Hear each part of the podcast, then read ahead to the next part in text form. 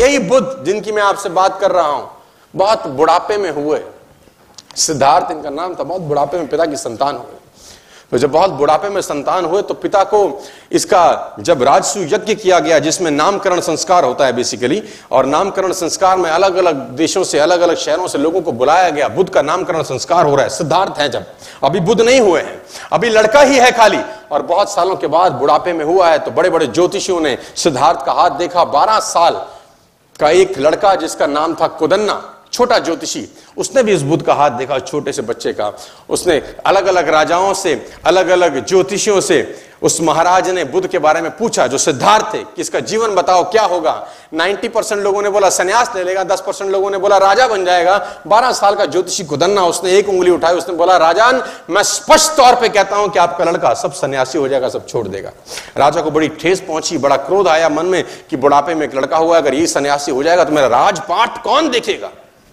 है ना? आदमी सन्यासी चाहता तो है, लेकिन अपने घर में नहीं, पड़ोसी के घर में चाहता है। भगत सिंह हो, पड़ोसी घर में, हमारे घर में नहीं होना चाहिए। तो बुद्ध ने बोला, इसका राजा ने बोला, इसका उपाय क्या है? उपाय बड़ा सरल है। इसको भ्रम में रखो, जीवन भर, क्योंकि जिस दिन इसको दुख का एहसास हुआ, इसके मन में पीड़ा हुई, ये सन्यास की तरफ़ चला जाएगा। राजा ने बोला, क्या करूँ? बोला, षड्यंत्र करो। प्रपंच रचो। कैसे? बोला, जिस महल में रहता है, गर्मी है, ते सर्दी एहसास ना हो, सर्दी में गर्मी का एहसास ना हो, इसको शराब पिलाओ लड़कियों से घेरे रखो। इसके इर्द गिर्द झूठा संसार रखो। इसको पता नहीं चलना चाहिए कि दुख नाम की कोई चीज़ होती भी है। बूढ़े व्यक्ति को इससे दूर रखो। मृत शैया को इससे दूर रखो। सूखा पत्ता इसके बाग में दिखना नहीं चाहिए, क्योंकि ये चीज़ें इसको आकर्षित करेंगी संन्यास लेने की तरफ़। राजा ने प्रपंच किए। और मैं बताना चाहूँगा आपको, मैंने इतिहास पढ़ा है कि अलग अलग ऋतुओं के लिए, सिद्धार्थ के लिए अलग अलग घर बनाए गए। सर्दी के लिए अलग घर, गर्मी के लिए अलग, बरसात के लिए अलग। और बाग में उसके 24 घंटे 12 के 12 महीने, उसके जो बगीचे में जो उसके जो माली थे, वो 12 के 12 महीने बागवानी करते थे। पीला पत्ता उसमें अलाउड नहीं था, क्योंकि पीले पत्ते को देख सन्यास जाग सकता है। और ये चलता रहा। और वो दिन आया, जिस दिन कुछ होना था बड़ा। कहते हैं, जो ईश्वर ने आपकी तकदीर में लिख दिया, उसको तो कोई खुद नहीं बदल सकता। सिद्धार्थ को एक युवक महोत्सव में भाग लेने जाना था, उस युवक महोत्सव का उद्घाटन युवराज ही करते थे। डुंडी पीटी गई। मुनादी कराई गई पूरे शहर के अंदर की जिस रास्ते से सिद्धार्थ निकले, खबरदार कोई बूढ़ा व्यक्ति नज़र नहीं आना चाहिए। खबरदार कोई साधु ना दिखे, खबरदार कोई मृत्यु शैया वहाँ से ना गुजरे और पूरे के पूरे रास्ते से पीले पत्ते हटाए गए हरे हरे बाग, ताकि बुद्ध को वो सब वैसे का वैसा लगे जैसे वो अपने महल में देखा करते थे। और वो महल से बाहर निकले।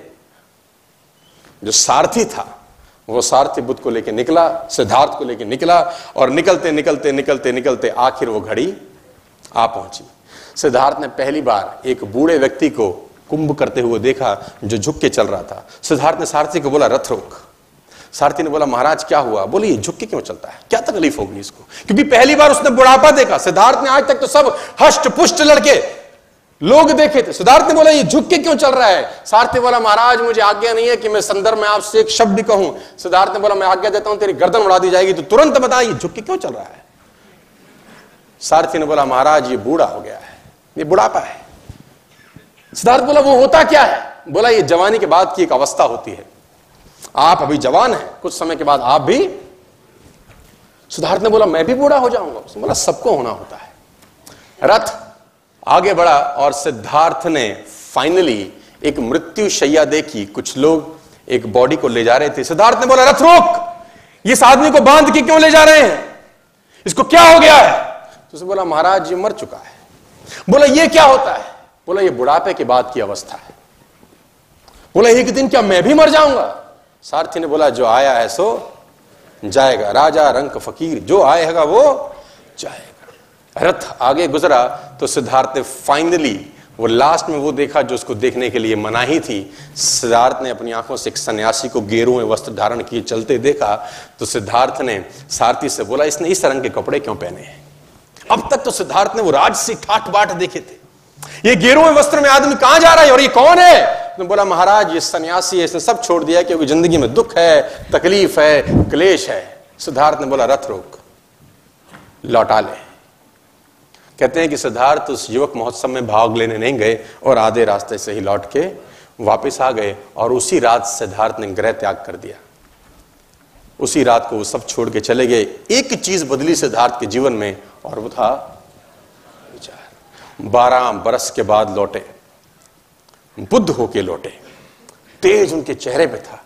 घर का किवाड़ खटखटाया। यशोधरा ने दरवाज़ा खोला। छोटा सा बच्चा था जब बारह बरस पहले सिद्धार्थ गए थे। यशोधरा ने पहले तो खूब गालियाँ दी कि तुम मुझे बता के नहीं जा सकते थे। मुझे पूछ के नहीं जा सकते थे। सिद्धार्थ बोला, मैं तुझे पूछता, तू मुझको जाने देती? तू रो रही है, तकलीफ़ में है, गालियाँ दे रही है कि मैंने 12 साल तेरी सुध नहीं ली, मैं 12 साल तुझे चला गया छोड़ के।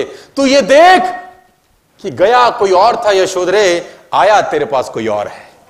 जो गया था वो लौटा नहीं है, लौटा कोई और है। मैं आपको बताना चाहूँगा, सर एक चीज़ बदलने से आपकी पूरी ज़िंदगी में भूचाल आ सकता है।